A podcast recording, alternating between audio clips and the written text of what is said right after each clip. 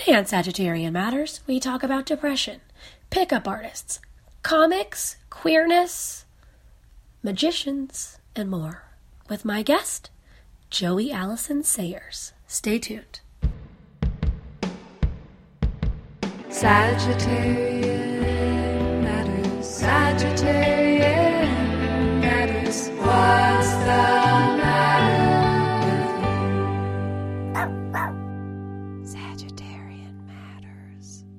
Hello from Los Angeles, California. I come to you this week as sick as a dog, uh, but actually, Ponyo has never been this sick. I'm looking at her right now. She is quite healthy, wearing her headphones, giving me a thumbs up from the booth. But I'm coming to you to say a few things. Number one, I did comedy again this week at Clown Town, hosted by Michelle Tea and Ali Liebegott. I have so much adrenaline going through my body when I do that, I don't know how I don't die. Or at least have a stroke, at the very least. I told jokes about wearing adult diapers. I told jokes about eating onions as a single person. I told jokes about Tinder and my period, and apparently that's the kind of comic I am now. I also told a joke about somebody with a parrot tongue. Have you ever kissed somebody like that? Like a muscular, thick tongue that is similar to a parrot's? Like a parrot uses that to like get the meat out of nuts. It's a really strong thing, it is quite a surprise when you're not expecting it. Okay. Um, other things I want to tell you are that I think Vega vegan protein drink is the slim fast of my generation. I think that Soylent is no different than Ensure, the senior citizen beverage. I think that overnight pads are not so different from Depends. Neither are Thinx, period underwear, that different from Depends. So why don't we all just start wearing adult diapers, uh, chugging Ensure if it's vegan, eating prunes, watching the Golden Girls, just call it a day. Why why put on airs? Why all the pretense? Okay, that was probably really exciting for you to hear. Um, the last thing I want to say is my guest this week, Joey Alison Sayers. Her name has the same number of syllables as the podcast, and so I want to sing this for you before I introduce her. Joey Alison Sayers, Joey Alison Sayers, nothing's the matter with her. Joey Alison Sayers. Please enjoy my talk with Joey Alison Sayers.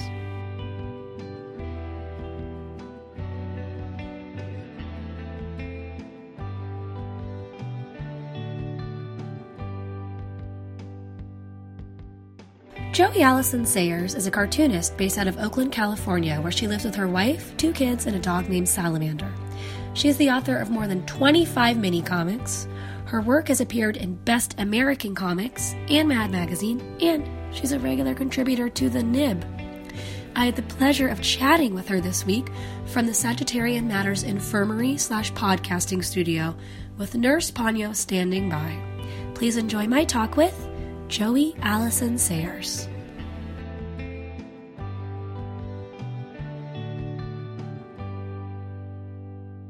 One of our, I asked some people for advice questions, and one of them, I had to say, this isn't advice. It was just a question question, but she wanted to know how you, how you think of punchlines all the time. How do you keep cranking out funny material?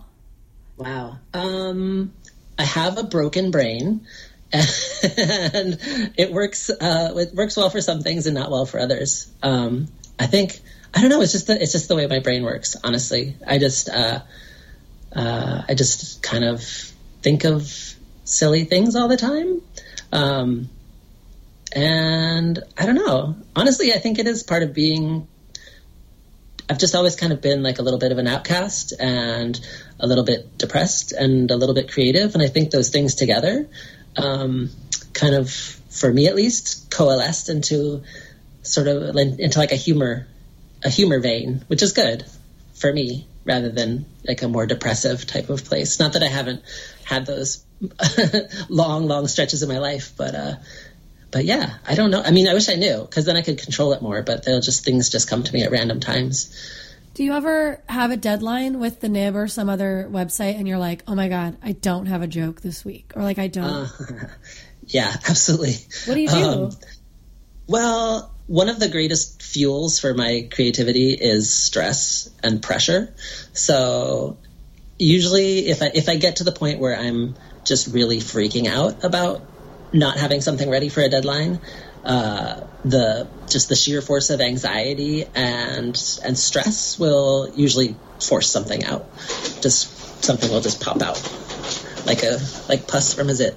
Oh wow. Yeah. and just as beautiful. I was just thinking, I kind of also, when students or people are like, how do you stay productive? I'm like, paint yourself into a corner. Yeah, yeah. You know, like, yeah when i totally when i um like when i when i was taking like creative writing courses and poetry courses in in school um i did my best work like the 20 minutes before i had to go to class. So i would just sit at my desk and start sweating profusely and then something would just come out and that would be the stuff that i ended up being the most proud of and that got the best uh, the best reactions from my peers so. You, would you say, I know you guys labored over this assignment, but I did it five minutes ago? I totally crapped this one out, so thank you for your kudos. But uh, like, I'm glad you liked it.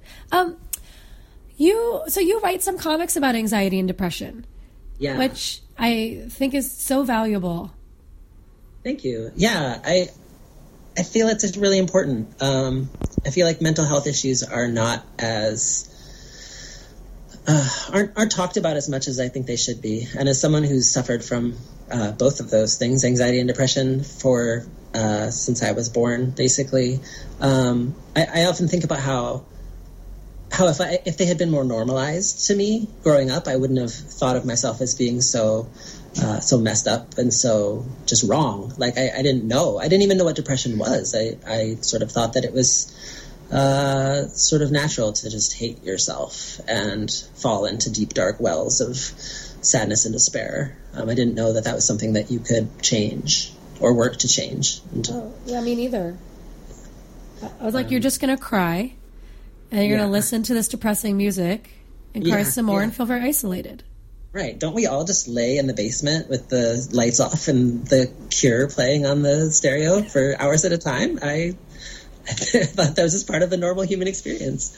Um, and it is, and I, I think that's what I, I really wanted to just kind of normalize it, and and I use my comics and a little bit of humor to just, I don't know, let people know that um, it's okay. It's not great. I wouldn't wish depression on anybody, but um, if you suffer from it, you know, there's there's ways there's ways out, and there's other people out there like you. So, which honestly is like kind of similar to my take on approaching queer com- queer queer topics in comics is that just kind of putting things out there um, and talking a little bit about my own experiences will hopefully help some folks uh, feel more comfortable talking about their experiences and help just move things forward a little bit for all of us. I think you have one of the only queer parenting comics that I've seen.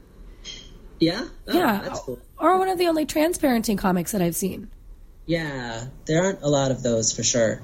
Um, and that's kind of a fraught place for me, uh, subject matter wise. I never, I always have mixed feelings about approaching that. Um, mostly because I, well, two things. I, I'm out as trans in varying degrees in my life. Um, like I'm pretty open about it online, um, but less so um, out in like the regular world. the um, and then as far as like so so and and then when I start doing comics, then those worlds tend to to combine a little bit. You know, uh, like coworkers who follow me on Facebook and you know see a link to a comic or or an, or another parent from a school. Um, and then there's also the fact of just like having mixed feelings about putting my kids in comics. Um, I try and really minimize how much I refer to them by name or any identifying information or or have them say anything that I think that they would feel bad about if when they're older and would see. I try and um, keep it pretty accurate um, as, insofar as like they're them as characters, but also um, but but protect them at the same time if that makes sense. Yeah. I I have no such boundaries with my dog Ponyo whose whose privacy is has been dashed. She's very honest. Uh, uh, what's the word is? She's very yes. exposed. Yeah, yeah. People people see her on the street. They're like, "We know all about you, Ponyo. Your secrets have been laid bare. Um, and then she rolls over. Is Ponyo a she or he? You know what? Good question. Ponyo is. Pa- I mean, Ponyo's a woman, but uh, Ponyo cool. Ponyo's kind of she's kind of genderqueer.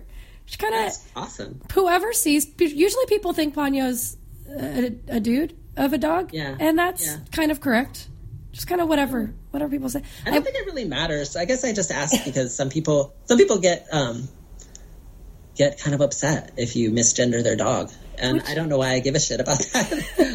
um, well, I know. I mean, I know it because people will be like, "Oh, sorry," you know, when they Yeah. say it. But Ponyo and I, we went to this gender camp in Berkeley called Rainbow Camp for kids.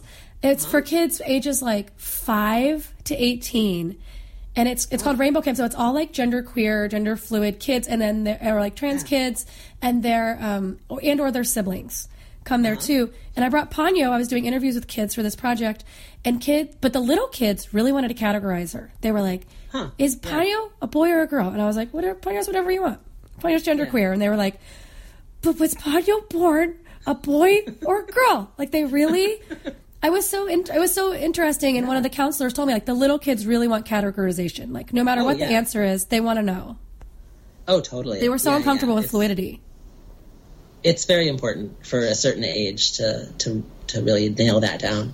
But Ponyo's gender is dog, right? Yeah, That's- that's. I mean, that was kind of the point. Like when I when I got her, everyone was trying to princess her up because she's a Chihuahua, and I was like, this like at the at the pound, they were like, oh, you're gonna get some pink marabou yeah. for your little princess, and I I was just like, I think I want this dog's gender to be dog. I want this dog to be whatever Yeah, yeah. it's gonna be. So, Yeah. Yeah. Be, just be yourself, dog. Don't let the canine gender binary be imposed on you by anybody. No. Um, but you know, with kids, it's like, it's, I don't know, a million times worse, I think. Um, insofar, I mean, not speaking from my own experience, although I, you know, I could say a lot about that, but just, I have, I have two kids and, uh, one is a boy and one is a girl. Um, and just the way that people treat them, or if people ever, God forbid, misgender them, I don't care. You know, I don't, I generally won't even correct people if they misgender my kids because I think that's something for them to do. If that's something that they want to do, um, they can correct people. Um, but occasionally, like, you know, someone will talk about, oh, you're, you know, you're beautiful girl and blah, blah, blah. And then I will just say his name, for instance, or, or just, you know, not intentionally, but just, Yeah. you know, because it, I'm like, oh my God, I'm so, so sorry, you know, ah, ah. but I don't, you know, it's not, it's not important to me. And what does that, what does that mean anyways? Like, would you have treated my son differently if you had known he was a boy? Would you have treated my daughter differently if you knew she was a girl? Um, and it's not like we intentionally try to obfuscate their gender or anything like that, but we just, you know, they do what they want to do and they dress in the clothes that they have and want. And, uh, you know, so Yeah. Can I? I'm gonna ask. now. I'm gonna ask you a kid based question. One of my friends sent it. yeah. She said, "I just want to know if her kid was a fucking nightmare at age three, and how did she handle it all?" this is from a friend of mine who is raising a three-year-old right now. yeah, yeah. Um, well, the older one was, and the younger one is uh, a nightmare at age three. No, it's a, it is tough. It's a tough age. Um, the terrible twos is kind of a misnomer. The twos are pretty are pretty blissful, at least for for my kids. And then um, as my youngest is approaching three, he's really starting to uh, have big thoughts and big feelings, um, and just breaks down a lot. And um, I mean, it's it's it's hard. It's certainly hard, but you know, I it's it's there's two sides of the coin. You know, it's also uh, at that's that that's the age where they start to develop like little personalities and and learn how to express their emotions and their desires and their needs, and that can be so cool too. Um, to have a, a kid who's like two and a half or three uh, express like a complex opinion or thought or idea is like mind boggling. You know, someone that little can have big thoughts. It's pretty special. But yeah, sometimes that can be absolutely maddening. Um, and like, I don't care that you don't want to get in the car. That's not like what we're talking about right now. We're talking about the fact that you are going to be in the car and we're going to drive you to school and mommy's going to go to work and, you know, so, but they don't care. They just don't want that. And so, Yeah. yes, it's hard, but, So, but I love it. So would you just you kind of just I, you just do the thing anyway, and then just let them have their feelings about it, and then that's just what's going to happen. Yeah, yeah, and there's a you know there's also the piece of acknowledging their feelings, and this it's it's a really great parenting trick, and it's also a really great human being adult trick. But like I I hear you, I you know I you're expressing your feelings, and I respect that, and um, and and now we're gonna do something else. You know, I can tell you're having really big feelings right now. Um, these are things I of- often want to say to adults. Like, I can see you're having a hard time right now. Do you need a little bit of space? You know, but you can't use that tone of voice or that language. But you know that you kind of can do that with adults too. It really uh, it helps smooth over some things. I would love that. Yeah. he said, Nicole, it seems like you're having some big feelings right now. Do you need some space? I'm like, you know what? Don't patronize me, but yes, I do need some space. yeah. Are you having a hard time? I know it's hard. Sometimes things are hard, aren't they? I'd be like, thank you for noticing. It's very hard. well, um, I, I kind of feel like, I mean, I'm, I'm assuming, let me make an assumption. My assumption is that you've dealt with depression and anxiety, so you've probably had, as I have, a bit of therapy in your life. Oh yeah. Um, and so now you can be like a healthier person and a good communicator and stuff. I do want to say, I forgot to say this before. I, I was in some comics thing where there was this guy who was like this this cool comics guy, and I mentioned going to therapy, and he totally was like, you know, like I'm cool. I don't care if you go to therapy. Like I don't think it's weird. and I was like, what are you talking? I guess because like for me being in Queerland, if you don't go to therapy, what's the matter with you? Like I just, Right, I'm just like, who doesn't? Who has never been to therapy? What must their life be like? I don't understand.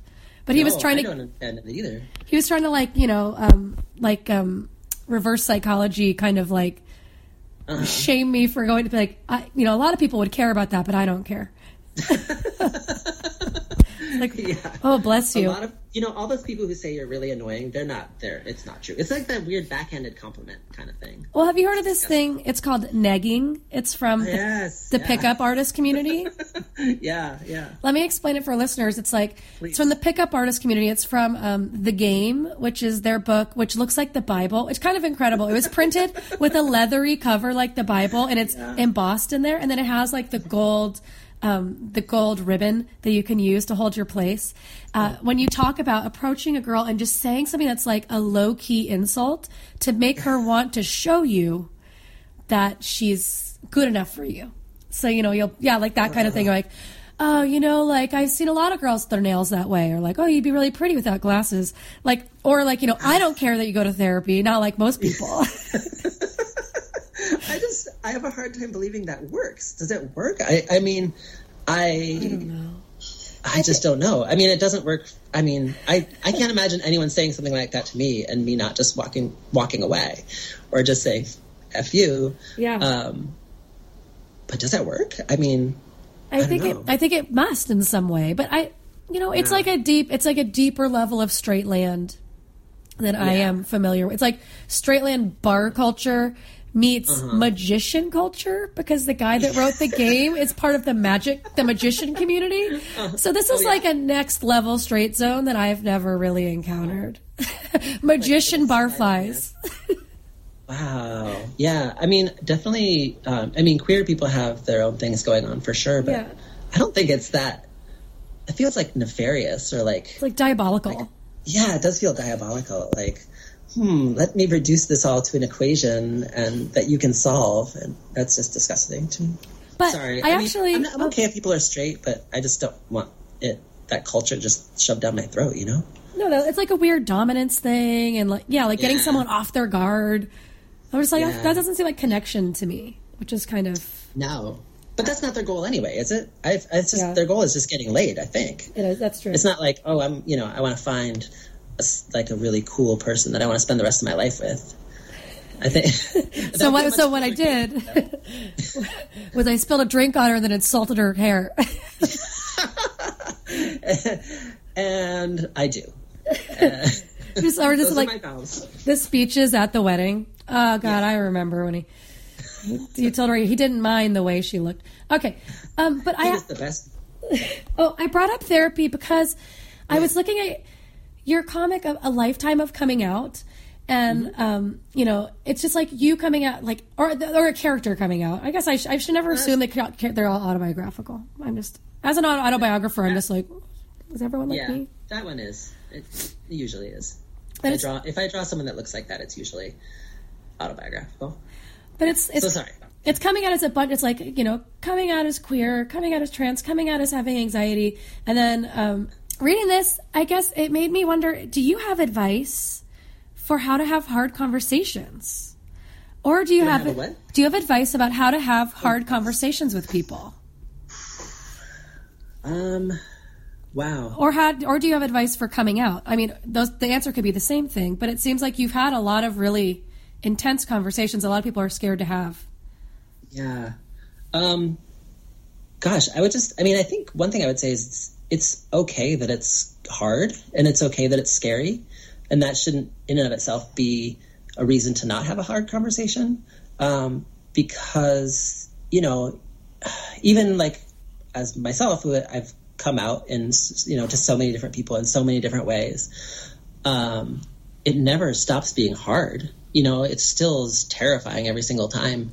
Um, and that's okay. Um, and I think I, I think I see it as something that you have to kind of force yourself to do because it doesn't come naturally. And being like uh, brutally honest about yourself and really opening up is not easy. Um, if it were, everyone would do it. But uh, but the payoff is so good.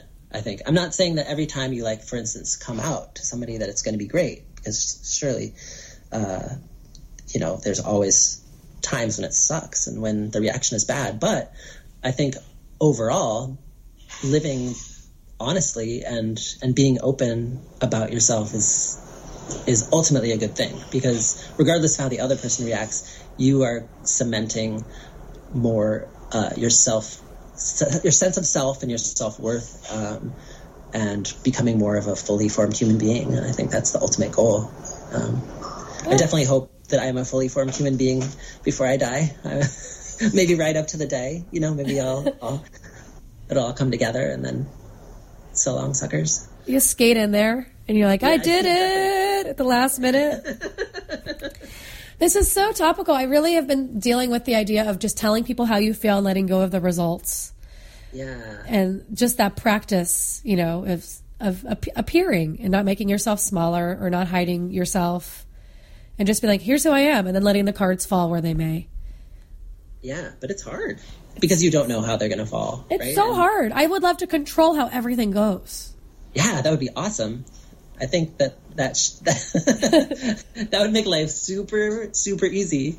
Um, If I had that power, yeah, which I I. I do not, but I it would be incredible if I I was like I think I could like I think I know exactly how to act, so I know how to make this person act the way I want them to. But that's not actually true or honest or anything. Uh, Um, you've been making comics for a billion years. Is that true? yeah, pretty much a billion years. Um, I've been drawing comics since I was really little, since probably I was like five or six. That I probably the earliest, uh, the earliest examples of comics that I drew. But I did take a big break. I stopped drawing comics um, for a really pretty long period of time when I uh, I thought they were I thought art was just kind of dumb and useless.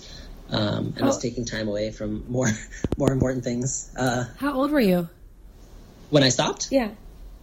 um, well, I I mean I've always done some sort of creative outlet, I guess to be fair, but uh, but comics I I probably stopped drawing comics in like mid adolescence, probably like around 14, 15, and then um, or maybe that's early adolescence, and then didn't really pick it back up until until my mid 20s, which is when I really just started to get my shit together again, and when uh, and just started to, um, and, and and when I just kind of needed a different type of creative outlet and was looking for something else um, to do, and it just sort of naturally came back to me. Um, but yeah, no, there was a big long chunk of my life um, where I it was like my useless period um, where I didn't do anything of value uh, and didn't have any sort of self worth. Um, and my depression was at its at its worst, and I kind of just hated myself.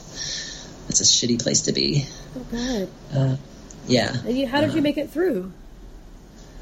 Oh, I think honestly, just luck. Um, I was. It was during that time when I was really uh, like engaging in a lot of self-destructive behavior, um, like a lot of self-medicating with drugs and alcohol, um, uh, and and also some more kind of uh, like cutting and things like that, self self harm behavior, Yeah. which I still find it, have a really hard time talking about, um, even just like mentioning in a sort of casual conversation like this. Um, uh, yeah, depression sucks so bad.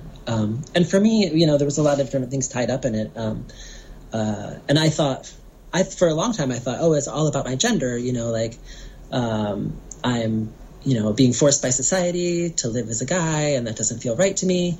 Um, but it's just my lot in life, and oh well, my life sucks, and this is just the way it has to be. Um, and you know, eventually that line of thinking um, prompted me to to start transitioning. Um, but you know, it wasn't that wasn't the only factor. I mean, I also just still had depression, which is kind of like an illness. I mean, I don't know how to describe it. For I, I would never try to describe anyone else's relationship with their mind and, and or depression, but for me, it definitely it feels like a disease, and I take antidepressants, and that combined with a whole lot of self reflection and therapy and other types of internal work um, have got me to a place where I, I feel good about life and I overall just really like life and um, also got me away from the really heavy drug and alcohol use that uh, was a big part of my life. Um, so yeah, I still drink recreationally, but that's why I was like, oh, it's a complicated question. But Oh yeah, sorry, I wasn't trying to. Pry. I just I, Gotta check. oh I only asked because it was in the comic. You, your character is like, oh, I spent most of my twenties drunk and on drugs, and I was I was like, oh, yeah. It was no that was that was the again that was the useless period. I just like i didn't do anything productive or constructive. It was a big waste of time. But it wasn't a, a waste. I mean it was part of what led me to be who i am today. And um although i think there's much better routes to take and i would never recommend anybody just like well i guess i should just get messed up all the time. Like, um try hitting rock bottom and then see where you go. Yeah, yeah. And and you know when and when I was in my twenties, things were a lot different. Um, not to sound like an old lady, but it's true. I mean, the internet was was was nascent. There was hardly. I mean the the web had just like barely come out, and like so in '96, I was. Uh, 22. I think of 96 is kind of when the internet just first kind of was like the web and all that. Yeah, yeah. Um, so, you know, prior to that, there was, there wasn't a lot of information or resources for, for queer people, much less trans people specifically. So, Yeah. um, you know, it took, it took a while. Like now, you know, five year olds can know what, what trans means or, or whatever shade of queer means. But, um, for me, it was, and for people of my generation, that was not, that's not how it worked. You know, there, it was still very secret and very codified unless you were, you know, lucky enough to be in a, uh, a situation or a culture where that was more open. But I was not. I was raised in a very conservative town, um, in a very religious community, and uh, so that was not an option. It wasn't. That's wasn't the laid out there as worst. One of the paths. So how did you even know that there were other people like you? Well, I didn't really. I mean, for a long time. Um, I mean, I I knew my I knew my deal from a really young age. Like I, I knew that something was wrong, and I knew um, that I wasn't uh, being able to live my true gender um, from a very very young age. But I didn't know that that was like a thing or an okay thing or something that people really uh, could do, or that could be something that was was their their deal. Um, and then, you know, then I would see people out in the world very occasionally or, or on TV on like, you know, the daytime talk shows. Um, or or uh, or like sitcoms, and it was always trans people were always played for ridicule, um, and never in any sort of positive light. So the more I saw that, the more I shoved all those feelings down and just was like, oh man, I can never let this get out. I cannot let anyone know that this is who I am and how I feel. Um, that's really, really bad for, for your brain. Um, cramming feelings, big, big feelings like that into um, a little tiny forming brain is a is a recipe for for disaster. So Oh my god, you needed somebody to say, "Hey, it looks like you're having a hard time." yeah, Well, I can tell you're really having a hard time right now. Um, yeah, that would have been great. That would have been really great. No, and and so honestly, it wasn't until I uh, until I was in my like 20s, into my mid to late 20s, where I started to even sort of feel it out as a as a thing or start to understand it. You know, transness as a thing. Um, and I started to see like positive representations in, uh, well, I mean, not not in media so much. I mean, not in f- fictional media, or you know, I would read, I would read like articles in newspapers about uh, about people who were trans, and I'd be like, holy shit, this is okay. Like, you know, these people are they transitioned and they're alive and they're happy, and wow, that's that's really cool. Um, yeah, a big defining moment for me was I was I think it was the Portland Zine Symposium. I was up there. Um, uh, like this was before you know before I transitioned and while I was still like sort of roiling around in my brain. Um, and I went to um, I had a day to myself, and I you know I like to take time to myself, and I took myself out to breakfast. Uh, I think it was the day after the show, or maybe I think it was, or it might have been the Sunday of the show. It doesn't matter. But there's uh, there's this awesome breakfast joint on. Oh shoot! It's been so long since I've been to Portland. I can't remember all this. If you describe it, I can tell you anything. Yeah, it was. Um, it was not Morrison. Was it, was it Juniors? The, no, the velvety wallpaper? No, I don't think so. It's like in a pretty big, uh, like big commercial area. Uh, what's like the main, like one of the main drags? Burnside? Oh, South- Hawthorne? Belmont? Hawthorne. Yes, it's on Hawthorne. Was it Hawthorne? Yeah. Um, I want to say like maybe around like twentieth. Does that sound? That sounds it sounds real that there definitely is a breakfast place there. I can't remember what it's called either though. There's a really good one, and I was um, enjoying an awesome croissant sandwich with with egg and cheese on it, and um, and yeah, I was reading the Willamette Weekly, and they had like the best the best of the whatever whatever they call it, and there was an, a, a, a small article about this uh, bike shop owner. My friend Molly Cameron. Yeah, yeah, yeah, yeah. And it was about her. And I was like, oh my God, this person transitioned and they are like they're okay. Like they're not they're they're not only like just okay, they seem like really happy and like like successful. And I don't honestly I probably was projecting a lot on it. I don't know. Like I wouldn't make any assumptions about her life now or then or whatever. But but at the time it seemed like holy shit, you know, so so that was really huge for me. So I saw that, and then suddenly I started seeing these other representations of people like uh, Danny Leone, who uh, is like a musician and writer I really respect. Um, came out in her column in the Guardian and uh, San Francisco Guardian, and just like I just suddenly it was like, oh my god, there people are out there, and then it um, I I realized it was something I could do, and then I had essentially a nervous breakdown when I realized that it was gonna it was gonna happen and um, that uh, I was either gonna transition or or or, or that was my only option basically i mean i don't i don't want to get too dark but it, but for me it was like if i want to keep living i'm going to have to transition so Not to be a Seinfeld, but have you ever noticed that I never try to sell you Blue Apron on the podcast?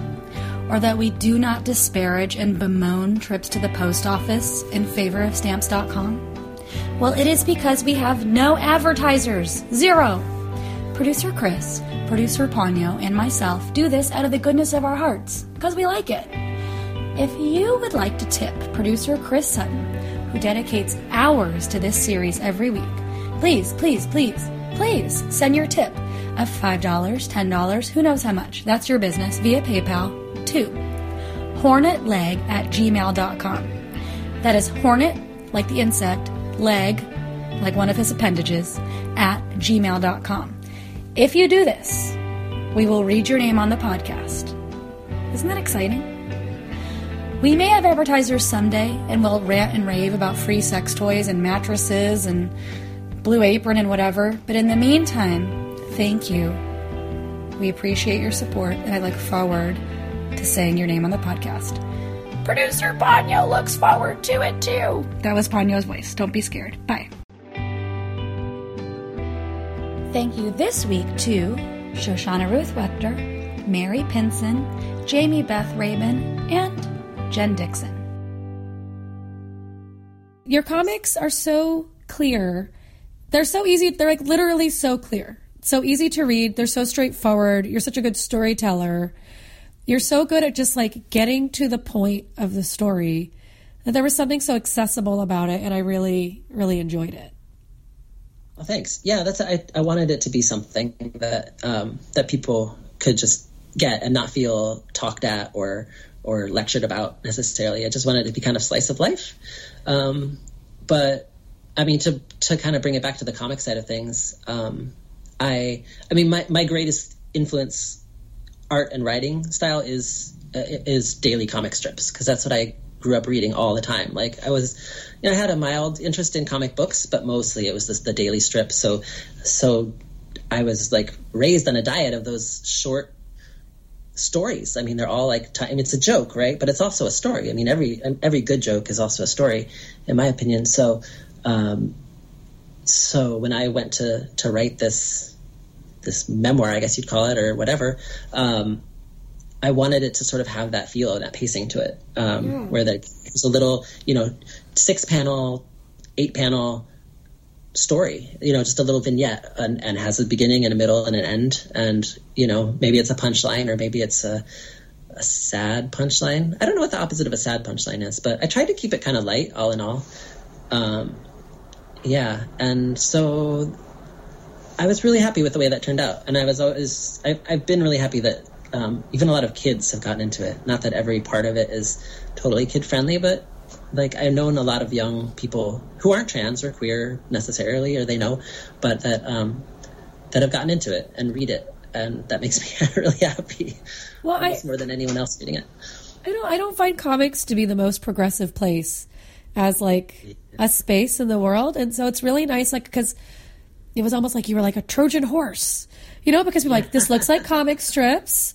I've read this person's strips before and laughed at some secular humor, and then they're reading, you know, the same kind of style and humor about about something, you know, about a kind of person that maybe they didn't know that they knew or had never met before. Yeah. Which I kind of, I mean, I, I feel like that's one of my like, you know, low key goals all the time too in comics or things. Is like, oh, uh-huh. maybe you don't know a queer person, but you're reading this comic and you feel attached to this character because it's autobiographical, and then maybe you think of me when you vote on something that affects me, or Yes. yeah. or you you hear someone you know queer bashing. Maybe you feel like you know a gay person because you read my books, and I'm the only gay person you know.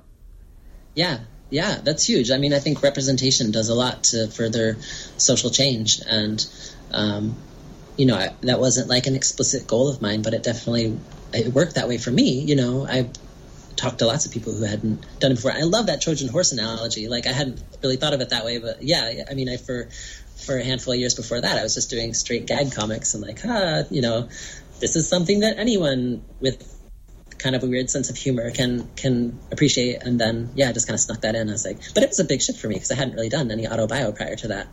Um, and i didn't really know how it was going to go or how it was going to be received or how i could even handle it. It was really it was hard. It's really it's really hard to do auto bio i don't think people understand how uh, how when you're really putting yourself out there like that you there's a lot to a lot to think about you know you're really if you're when you're saying this is me and you're basically breaking yourself down to like a literal caricature um, and you can't possibly put in all the nuance of what's like going on in your mind or all the experiences that led up to something and uh, and you really do have to simplify like complicated topics or or, or uh, experiences or, or thought processes that uh, you have you have to like trim them down into something that's readable. You know, I mean, um, that's why it's you know it's memoir. It's not a it's not a recording of of a conversation you had. You know, you have to make some choices and and cut some things out or you know combine certain things to make it a story.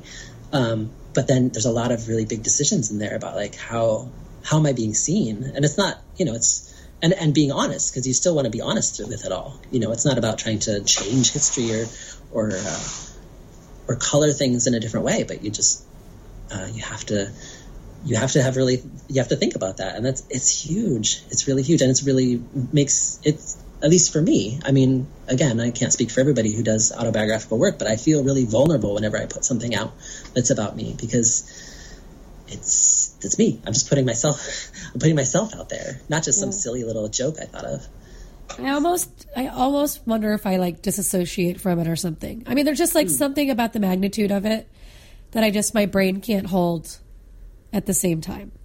Uh-huh. After I put something out there, you know, if, like if somebody comes up to me who doesn't know me very well and is like, "How does it feel for so many people to be reading your secrets?"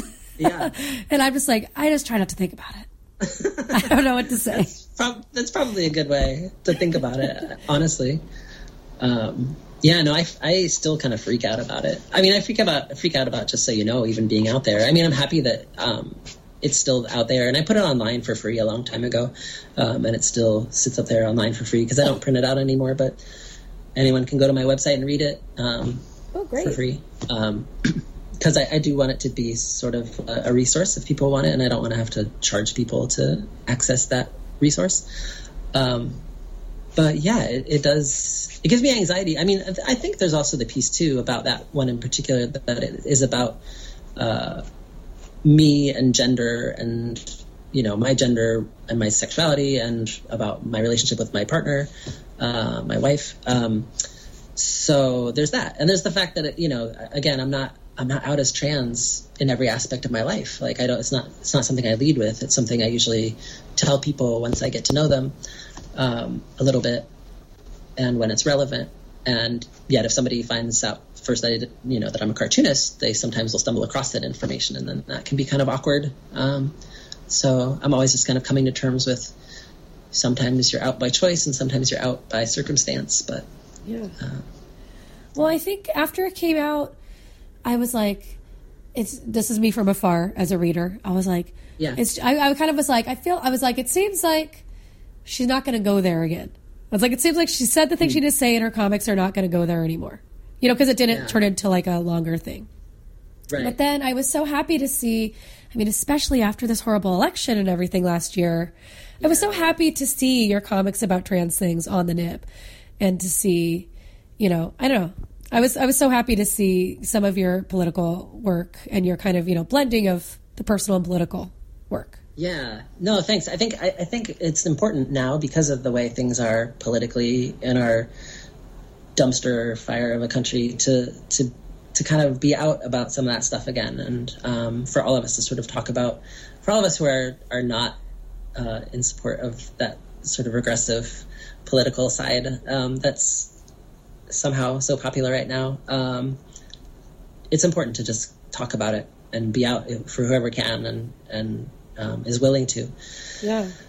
because I, I want to make sure our voices are still are still loud and still heard and that we're not you know we're not muffled by by a repressive society um, it seems like it really wants to take a toehold um, you know talks of, of words being banned uh, on the in the federal government and things like that. It's like, are you kidding me? Like, we can't have you know we can't have that. Like, the cat's out of the bag, so we like or whatever, or the genie's Yeah. out of the bottle. But, you know, we we got to make sure that it stays that way. I I feel like, Yeah. just, especially as a queer person, I think Oh, yeah, for take away sure. my rights. No, but then especially like right after the election, I was like, oh my God, I'm so privileged. Because I was thinking about all these people that are so stressed out about being deported, um, yeah, yeah, like getting stuck at the airports, but then also like k- kids, like kids not being able to use the bathroom and the president being like, that's right. I'm Yeah. taking away your protections. And I just felt so privileged that I was like, I'm going to use my voice as loud as I can. And maybe I'll see you guys at some kind of internment camp. I don't know. But I'm going to do what I got to do while I still can. And, and right. maybe that's Yeah. dramatic, but here we are. Um, No, I yeah. Go ahead. Oh well, somebody, uh, a friend of mine asked an advice question for you, which Sure. was, "How do you detach from internet trolls from outside and inside your community?" Oh wow. Um, it's hard. It's hard. Um, I, I don't get a lot of negativity. Um, I kind of stay away from a lot of things. Like I, I, I don't like. I just recently re- realized that people comment on posts on the Nibs Instagram account as like a kind of convoluted sentence. But um, I was like, oh, that's. I kind of forgot that the Nib had an Instagram account. I should check it out. Oh, and there's my comic. I know there's, you know, 50 comments on this one, and oh, you know, a quarter of them are horrible. And so I just, you know, I just was reminded to stay away from that. Um, yeah, I don't, I try not to engage people. Um, I don't give them the time of day or the, you know, the, I don't give them respect if I'm not getting any from them, certainly. I mean, I'll engage in conversation occasionally if somebody seems receptive to it.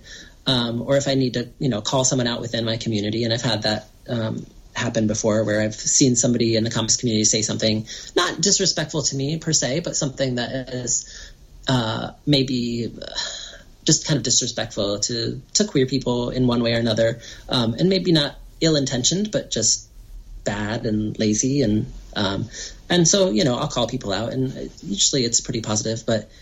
Um, no, I just don't engage. I mean, the only really social media that I have an active presence on is Twitter, which in some ways is sort of the worst of the batch. Um, but in some ways it's not because it's it's really easy to block people and it's really easy to just kind of uh, create the community you want on there. And if someone's being shitty, you just block them or you know report them if you have to, um, and then move on. And but yeah, nothing's perfect online. There's always mm. trolls online. There's always bad people online. So just minimizing that is how what I do. Harm reduction.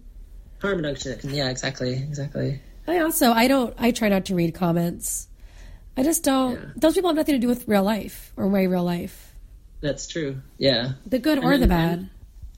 No, it's true. I mean, the good, the good ones are good. I like, I like reading positive comments. That's the thing. Is like, I, I want to find those. If I only I could just filter those out. Um, you know, I like when people tell me I'm, I'm a good person or a funny person or whatever. Um, but I don't know. It's all we're all just still figuring it out, right? I mean, there's the internet is still pretty new. It feels like sometimes I feel like what the heck? What are we doing? This is crazy. We're setting ourselves up to be like emotionally destroyed on a daily basis if we're not careful. Oh my god, I so. I have such an addiction. I actually the other day I was at this like gay community center and I saw this postcard that said, "Are you addicted to apps?" And I picked, I was like, "Yes!"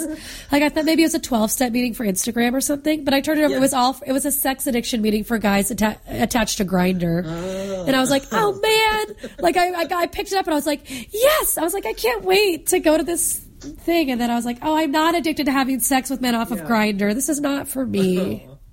Oh, it's not about having appetizers at the restaurant. I am so into that. Oh, I love apps. Let's just all let's get all apps. Yeah. Forget the maids. We're just getting apps.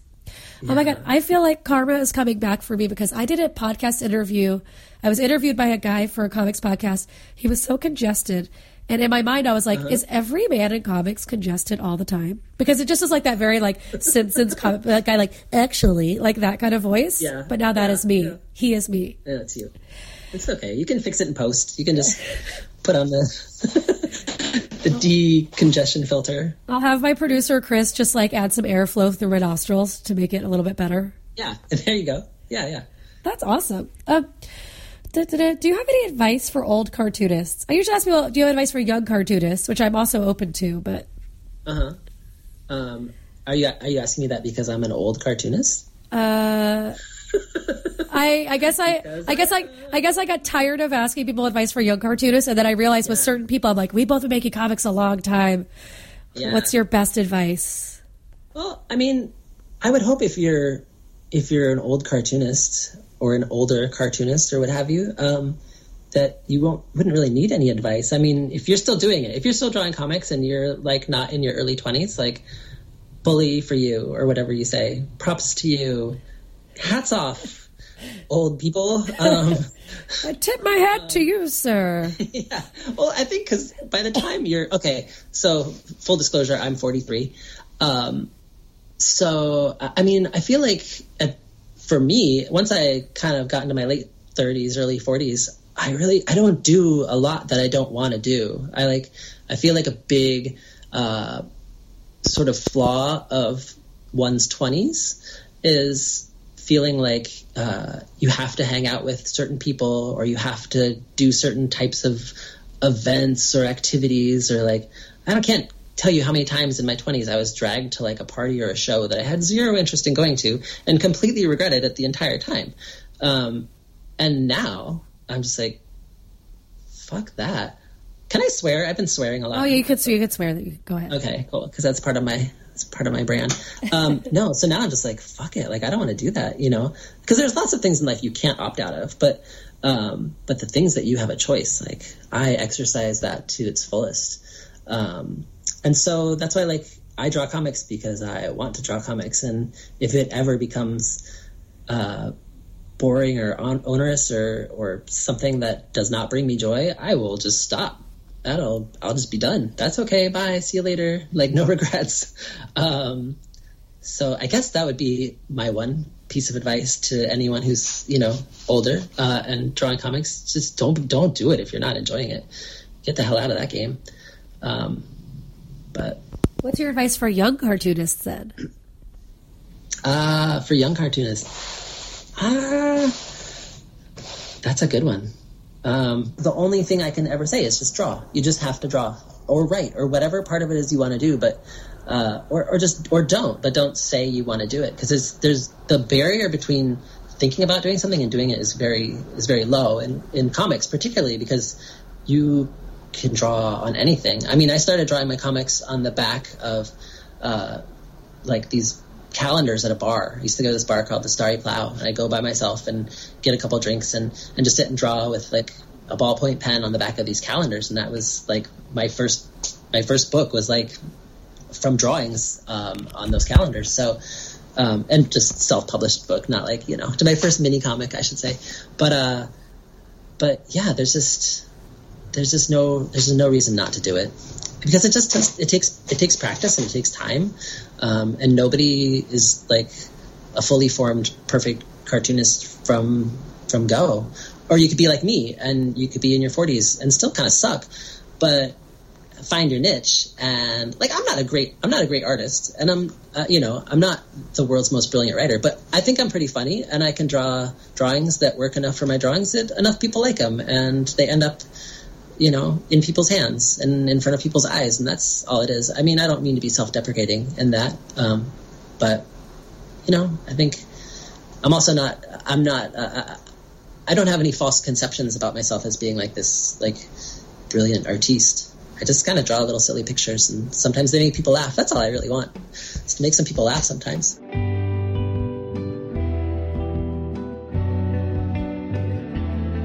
Sagittarian Matters is produced by Chris Sutton, with assistance by Ponyo Georges. Our theme music is composed by Carolyn Pennypacker Riggs of the band Bouquet. Thank you for listening, and I'll see you next time.